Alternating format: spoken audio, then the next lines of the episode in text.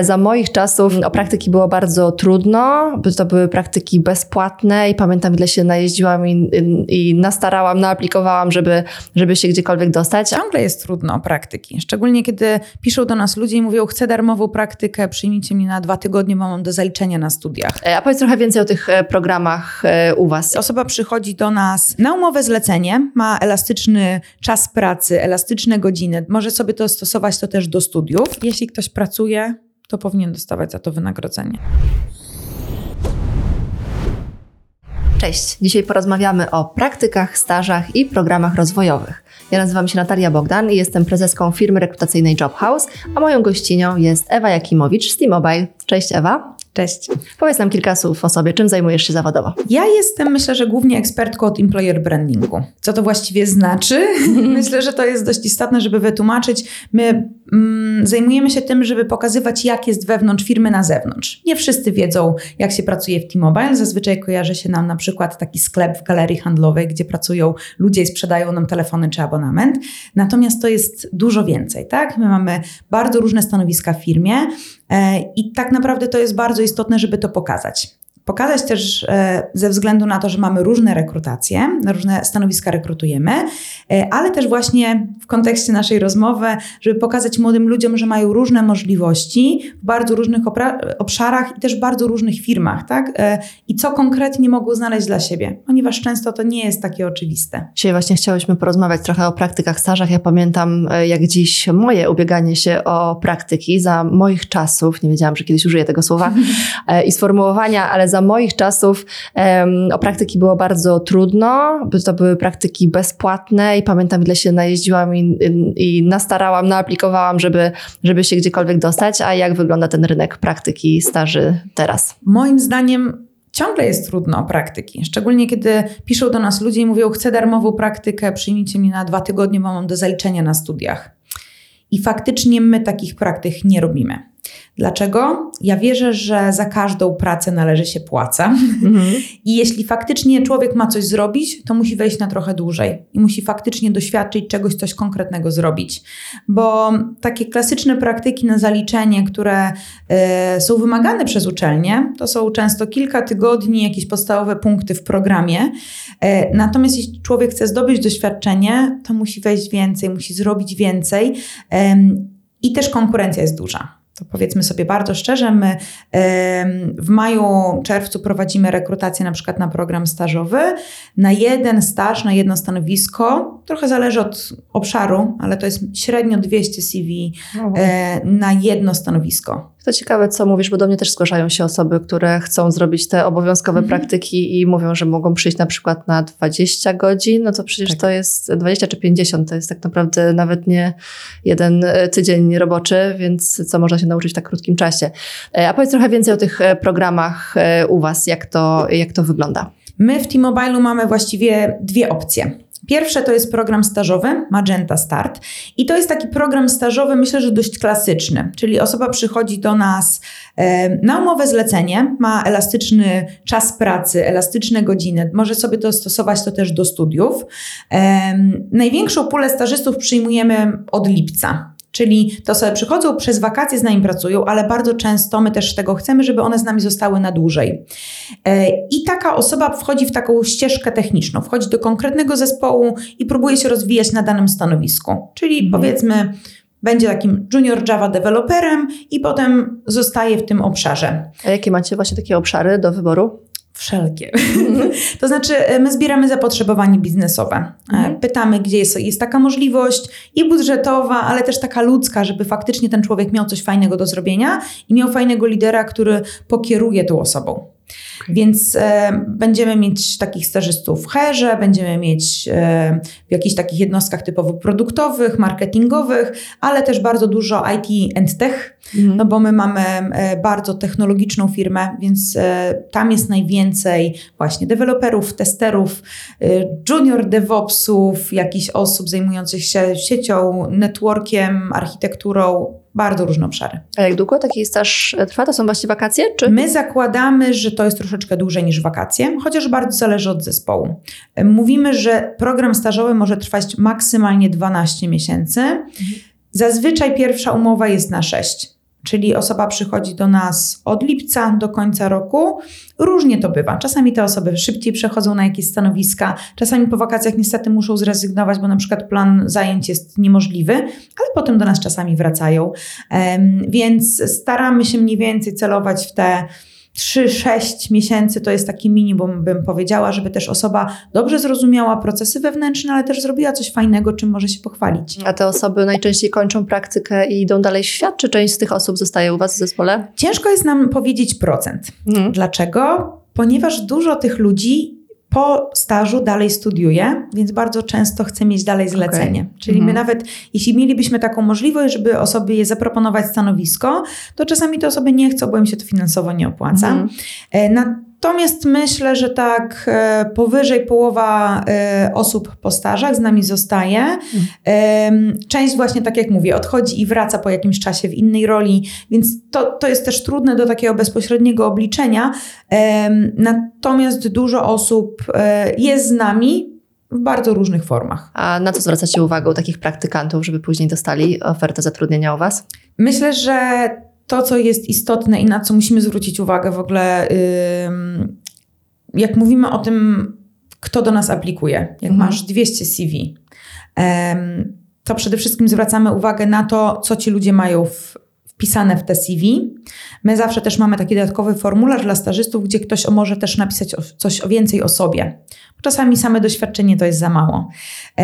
Ale jeśli w ogłoszeniu mamy napisane na przykład, że musi być minimum 32 godziny tygodniowo ta osoba, a ktoś pisze, że może poniżej 24, to już nam odpadają te mm. osoby z automatu i to nie jest automat, to my ręcznie musimy to zweryfikować.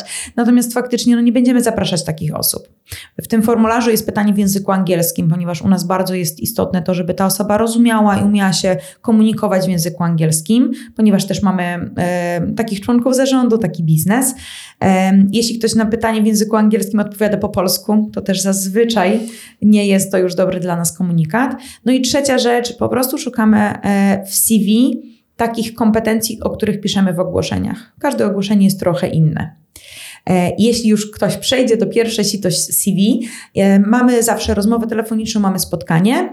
Co jest dla nas bardzo istotne, to to, żeby ta osoba bardzo dopasowała się do naszej kultury organizacyjnej. My wiemy, że te osoby nie mają super kompetencji, super doświadczeń, natomiast jeśli nie mają takiego dobrego mindsetu, czyli wiesz, jak ja myślę sobie o pracy w T-Mobile, to wiem, że to jest dużo zmian, duża energia, dużo projektów, dużo możliwości, ale tylko osoby, które mają taką odwagę i lubią taki rodzaj pracy, w tym się odnajdą i będą super się rozwijać.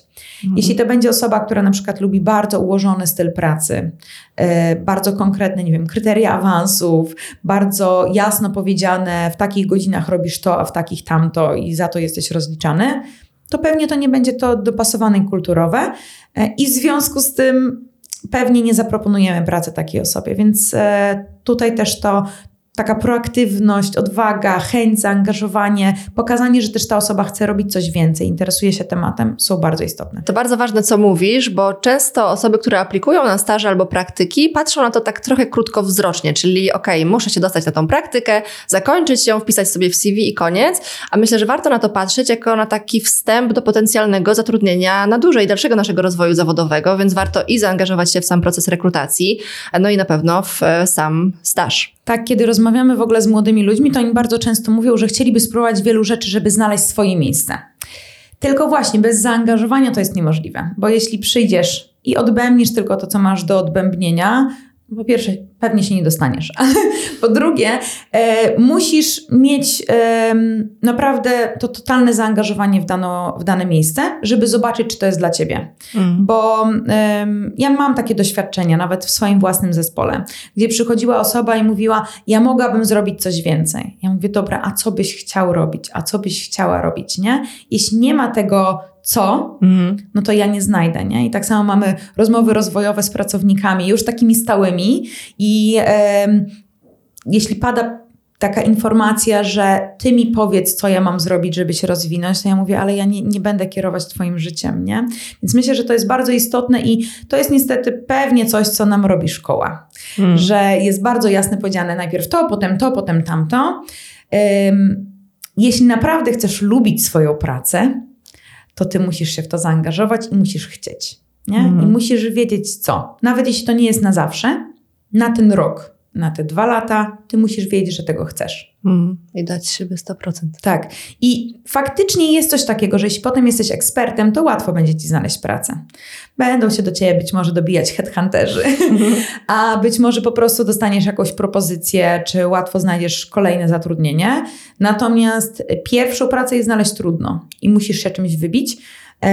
I myślę, że to, co powiedziałam, że czytać ogłoszenia, często ci ludzie mają to, co mamy w ogłoszeniach, e, w swoich doświadczeniach albo w sobie, w osobowości. Mhm. Tylko jeśli nie napiszą tego w CV, to my tego po oczach nie zobaczymy. A powiedz mi, um, mówiłaś o tych obszarach, w których szukacie stażystów. Czy te osoby, które aplikują, muszą już mieć e, jakiś, jakiś background związany z tym, czy edukację, czy, czy jakieś już pierwsze doświadczenia? Zazwyczaj tak się dzieje. Szczególnie jeśli mówimy o mm, właśnie stanowiskach takich, no takich se- sexy, tak? Że, że jest dużo aplikacji, to zazwyczaj tak się dzieje, że aplikują do nas osoby, które już na przykład jakieś pierwsze praktyki, czy staże, czy nie wiem, studia chociaż mają, Em, ale to nie jest obowiązkowe. Ja mogę powiedzieć sama po sobie, em, ja co prawda na staż przyszłam do innej firmy, e, natomiast jak skończyłam psychologię, to nie miałam żadnych praktyk takich związanych z HR-em, rekrutacją, w ogóle korporacyjnych. E, I jak szukałam pierwszej pracy, to szukałam bardzo szeroko i znalazłam pracę właśnie w agencji rekrutacyjną. E, Rekrutowałam IT i bardzo dużo czasu spędzałam na LinkedInie, no bo i szukałam kandydatów, ale też czytałam, jak robić tą pracę lepiej i lepiej. I w ten sposób się dowiedziałam o tym, że istnieje employer branding i ja po tym, że miałam umowę o pracę, że miałam stanowisko, jakieś tam, nie wiem, e, dodatki do pensji i tak dalej, stwierdziłam, idę na staż. I poszłam na staż do firmy, e, gdzie był ten staż typowo employer brandingowy. A, czyli zrobiłaś trochę krok do tyłu, żeby wejść Żeby w wejść to po pole, które Cię interesuje. do HR-u wewnętrznego, bo na tym mi zależało, żeby też zobaczyć firmę od środka. E, A z drugiej strony zrobiłam ten krok po to, żeby zobaczyć i właśnie doświadczyć czegoś, czegoś co mnie bardzo interesowało z artykułów. Tak? Mhm. No tylko, dlaczego ja dostałam tamten staż? Bo przeczytałam po prostu chyba trzy blogi od początku do końca, bo poszłam na kilka eventów firmowych, bo poczytałam jakiś best e, practice i teraz jak rekrutuję do e, swojego zespołu e, stażystów, ja wiem, że mam wysoko zawieszoną poprzeczkę, e, bo ja byłam bardzo zaangażowana w to, mnie to bardzo kręciło, e, ale zawsze zadaję takie pytanie, o czym wiesz, że co teraz jest istotne na rynku pracy? A co Cię Mm. interesuje w obszarze HR? Bo bardzo często jest, e, interesują mnie HR-y.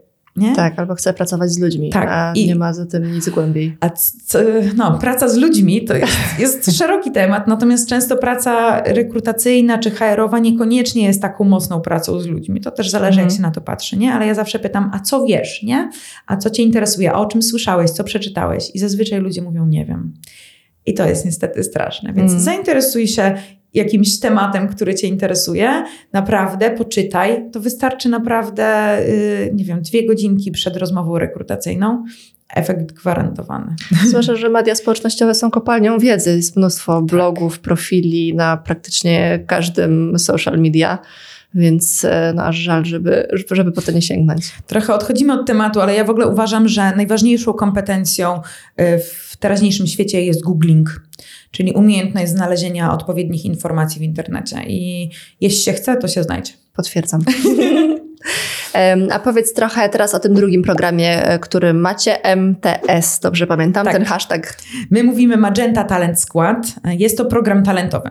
I to jest skomplikowane, bo program stażowy to program stażowy. Natomiast em, tutaj wychodzimy w ogóle z takiego, mm, takiej inspiracji naszego prezesa, który powiedział: Słuchajcie, byłem na takim spotkaniu, widziałem bardzo kreatywnych młodych ludzi, zakładających startupy, robiących super rzeczy, bardzo młodych.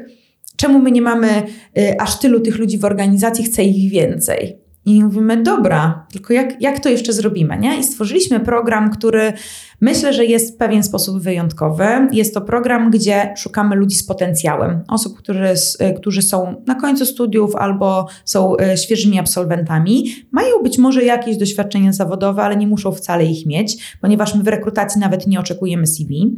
Natomiast szukamy potencjału, szukamy osoby, która będzie w stanie em, odważnie się komunikować, mieć takie spojrzenie trochę out of the box, właśnie dużo zainteresowania danym tematem, daną ścieżką. I to, co jest dla nas bardzo istotne, to to, żeby to były osoby, które wniosą takie świeże spojrzenie do obszarów, e, do których przychodzą. E, I jesteśmy po pierwszej edycji i faktycznie się to zadziało. E, to, co nam pomaga, co jest wyjątkowe w tym programie, to to, że też te osoby mają bliski, bezpośredni kontakt z członkami zarządu. Czyli przychodzi do nas taka dwudziestoparoletnia osoba. Nie dość, że już na rekrutacji spotyka kilka różnych etapów i finalnym etapem jest spotkanie z zarządem i to faktycznie jest ciekawa weryfikacja, bo był kandydat, który nie odpowiedział na pytanie, bo tak się zestresował. No a to jest istotne dla nas, bo później te osoby mają czy spotkanie mentoringowe, czy pracę przy projektach, potem występują na tych zarządach, gdzieś tam działają strategicznie, więc y, to jest myślę, że tak taka wyjątkowa opcja, którą my też oferujemy. A teraz chwila przerwy. Jeżeli nadal tu jesteś, to znaczy, że odcinek Ci się podobał. Zostaw lajka i koniecznie zasubskrybuj nasz kanał. Dzięki temu dowiesz się, kiedy pojawi się nowy odcinek. A przy okazji, na co dzień zajmuję się rekrutacją, więc jeżeli szukasz pracowników lub pracy marzeń, wejdź koniecznie na jobhouse.pl to znaczy, że nie oczekujecie CV, czyli jak te osoby aplikują? Kampania rekrutacyjna jest króciutka, bo ona trwa dwa tygodnie. Mamy mhm. nawet na stronie zegar, który odlicza do końca. E, I w trakcie tej e, kampanii rekrutacyjnej mamy informacje o programie w bardzo różnych miejscach. E, jakby ktoś chciał zajrzeć mts.magentateam.pl, tam wszelkie informacje można znaleźć. Natomiast wszelkie źródła czy to jest kampania outdoorowa, gdzieś tam jakieś ekrany w mieście, w, na uczelniach, czy w social mediach, czy po prostu ogłoszenie na portalach, odsyłają do formularza. W formularzu wypełnia się dane osobowe, można dodać CV, ale nie trzeba. I są różne pytania.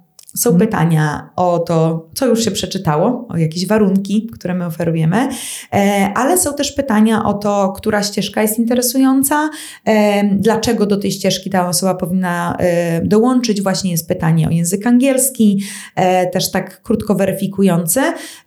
Jest takie jedno podchwytliwe pytanie, które też pokazuje nam, w jaki sposób dana osoba myśli. No i później ta rekrutacja polega na tym, że my weryfikujemy podstawowe kryteria, a potem rozmawiamy z tymi ludźmi. Mhm. Rozmawiamy z tymi ludźmi, patrzymy właśnie na taki potencjał, na ambicje, na. Um, to jest z angielskiego, tak? Attitude, mm. ambition, e, achievements, więc e, też dość szeroko na to patrzymy.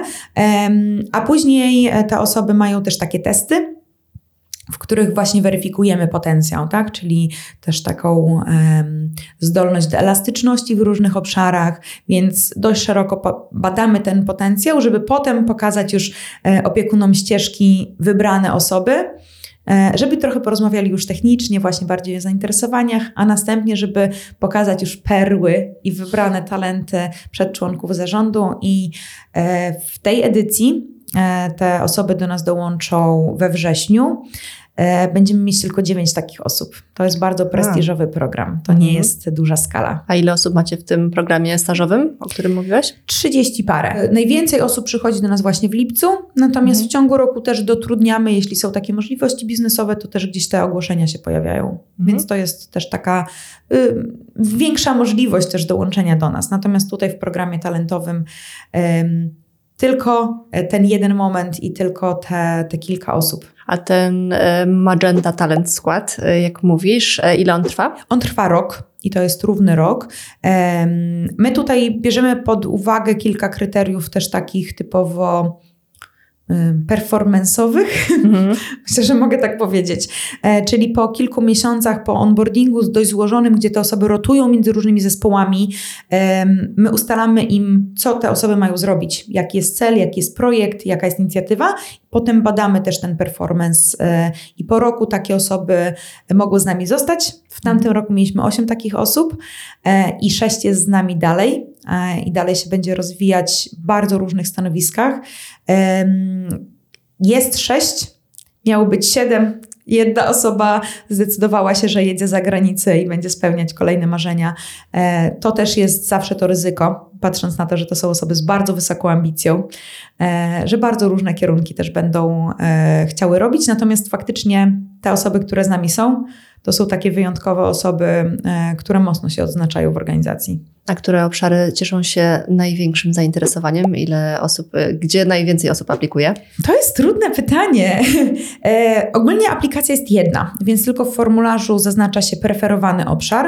Mhm. E, I w tamtym roku chyba najbardziej cieszyłaś, e, cieszył się popularnością obszar Big Data i Security, czyli takie obszary właśnie z pogranicza technologii, ale z drugiej strony to są też takie te kompetencje miękkie, które te osoby muszą mieć. W tym roku bardzo dużo osób nam e, aplikuje do obszaru strategii. Myślę, że to jest bardzo wyjątkowe, że chcemy tak młodą osobę wziąć do takiego mm. bardzo istotnego obszaru firmy, e, gdzie też tak naprawdę wszystkie kierunki i wszystkie największe, największe działania e, przechodzą przez ten obszar, więc Tutaj, ale też myślę, że z takich ciekawych obszarów, które też mamy, to na przykład jest e, ścieżka w ESG, czyli kwestia społeczna odpowiedzialność, tak? Tutaj mhm. ekologia, edukacja społeczna, e, ale to, to, nie jest, to nie jest tylko to. Tak naprawdę każda, każda ze ścieżek oferuje coś bardzo wyjątkowego. A jak, jakie macie wskazówki na to, jak dotrzeć do młodych osób, gdzie ich pozyskujecie? Social media. Mhm. to chyba tak od tego zacznijmy. Z młodymi osobami nie jest bardzo trudno, bo faktycznie dużo właśnie aplikuje. Natomiast trzeba im pokazać dlaczego mają aplikować do ciebie. Mhm. E, ważny jest moment, myślę, że tego, kiedy rekrutujemy. No i na przykład my teraz też rekrutujemy, bo zaraz ludzie będą się bronić. A na przykład Magenta Talent Skład rozpoczynamy we wrześniu, bo wiemy, że ludzie po studiach chcą jeszcze sobie pojechać na wakacje. E, więc też to musi być dobrze dopasowany moment w czasie, jakby w trakcie roku.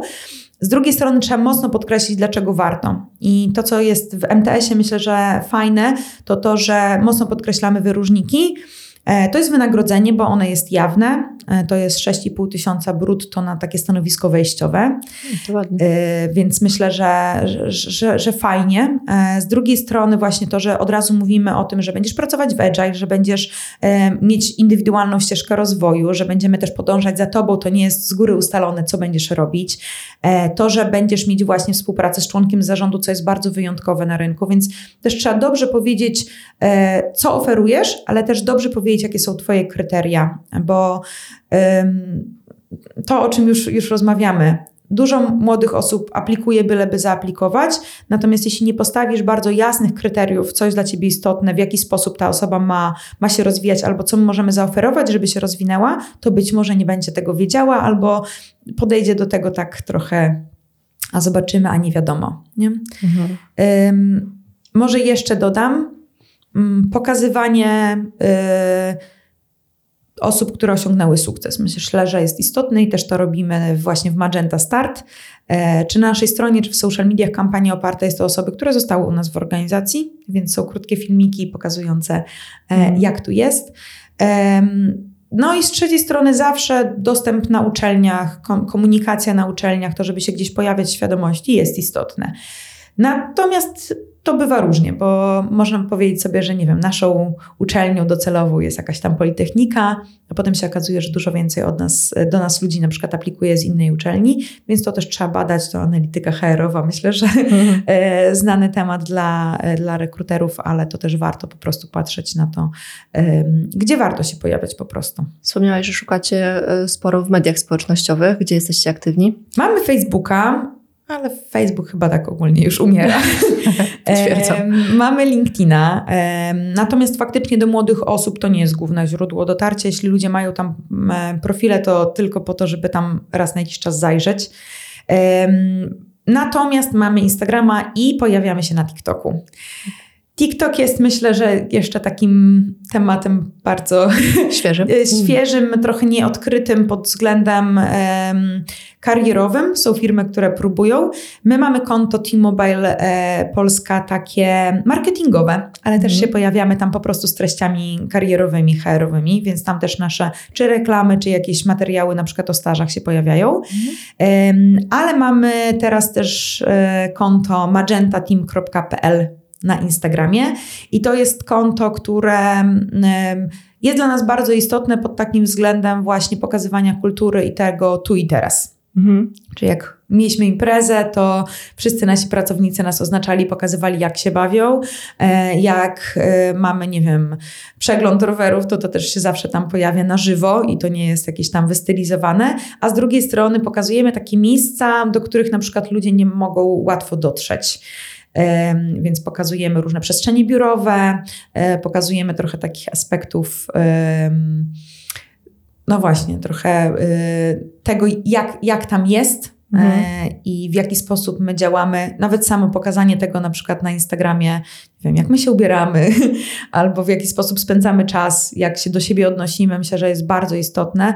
E, I pod względem młodego tego pokolenia, tak, ale też pod względem w ogóle naszych kandydatów, którzy bardzo często wiedzą, czego chcą, i nie do każdej firmy dołączą, nawet jakby to był najfajniejszy zakres obowiązków świata. Hmm. Fajnie, że to pokazujecie tak, tą firmę od środka, czyli takie rzeczy, których nie przeczytasz gdzieś tam na zakładce kariera. E, widziałam, że na Instagramie pokazujecie na przykład, że macie szatnie dla rowerzystów, tak.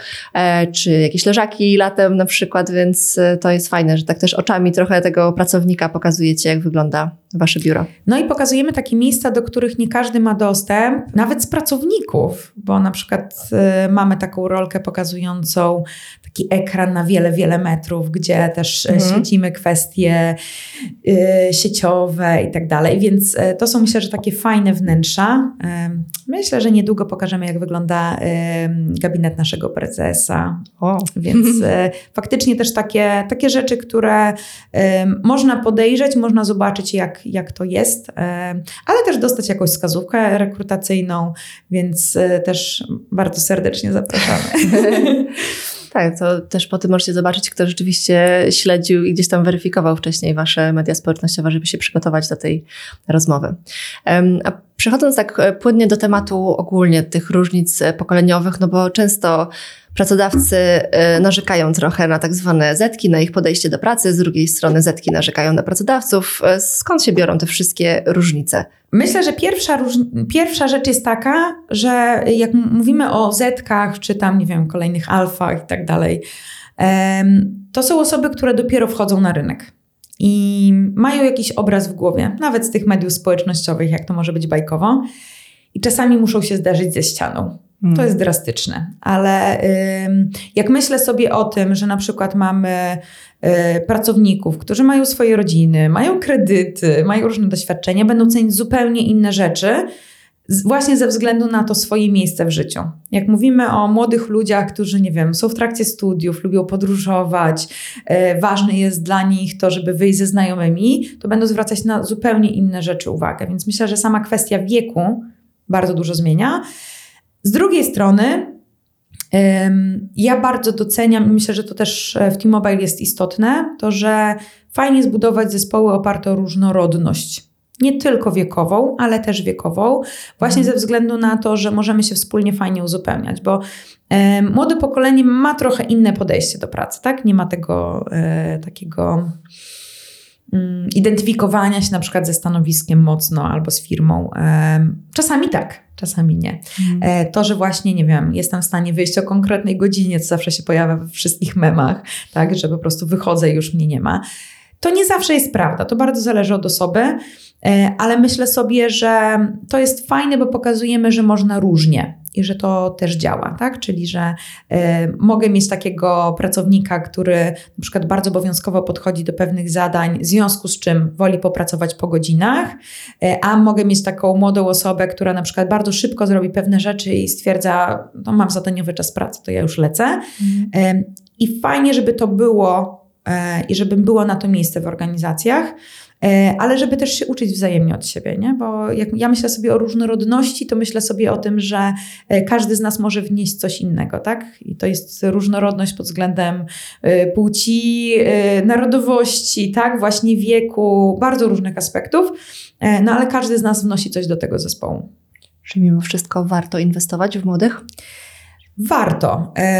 I ze względu na to, że my musimy to robić. To jest, to jest niezbędne. Musimy też e, mieć tą świeżą energię, ale też musimy budować sobie zespoły. To, to, jest, e, to się nie, nie ma takiej opcji, żeby mieć firmę, w której nie będzie młodych ludzi nigdy. I z drugiej strony myślę, że warto, ale warto w nich inwestować mądrze, tak? Nie tylko, żeby po prostu ich mieć, ale też, żeby e, faktycznie się zaangażować w to i, i wybierać mądrze. Tematem takim kontrowersyjnym wokół praktyk staży jest to wynagrodzenie za nie, no bo z jednej strony pracodawcy twierdzą, że wkładają czas i energię na kształcenie kogoś tak Mhm. naprawdę za darmo, a z drugiej strony e, praktykanci czy stażyści twierdzą, że jednak wnoszą swój czas i zaangażowanie i chcieliby za to otrzymywać wynagrodzenie. Gdzie jest, gdzie leży ten złoty środek? Jeśli ktoś pracuje, to powinien dostawać za to wynagrodzenie. I to już nawet nie jest kwestia trendów rynkowych, tylko tego, że, że faktycznie jeśli ktoś wykonuje zadania, to powinien dostawać za to wynagrodzenie. Ja sobie wyobrażam, że ktoś przychodzi na szkolenie do nas, na kurs, tak? To może niekoniecznie. Tak? Przychodzi, patrzy. Jeśli zrobił jakąś pracę, która jest nam potrzebna, powinien dostać za to pieniądze. Em, i, I myślę, że to jest w ogóle taka rzecz, na którą trzeba po prostu wskoczyć na ten poziom takiego zrozumienia, że ten ktoś zrobił dla nas pracę. A z drugiej strony bym powiedziała tak, jak przychodzi do nas nawet doświadczony pracownik, to my i tak musimy go wdrożyć. E, Ja też zajmuję się onboardingiem wszelkich pracowników do naszej firmy i w ogóle jeśli chodzi o onboarding, to my mówimy, że tak naprawdę minimum 3 miesiące to jest czas, kiedy człowiek się wdraża do organizacji, tak, żeby poznać procesy, żeby zrozumieć pewne rzeczy, jak co działa. Każda firma jest inna.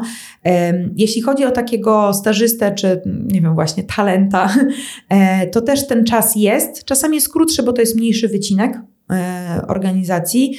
Natomiast dobrze zainwestowane kilka godzin we wdrożenie przy wcześniej zrekrutowanym fajnym człowieku będzie owocowało. Natomiast myślę, że ta re- rekrutacja e, stażysty jest o tyle trudniejsza, że my faktycznie musimy wyłapywać postawę, trochę takiego, wiesz, feelingu osobowego.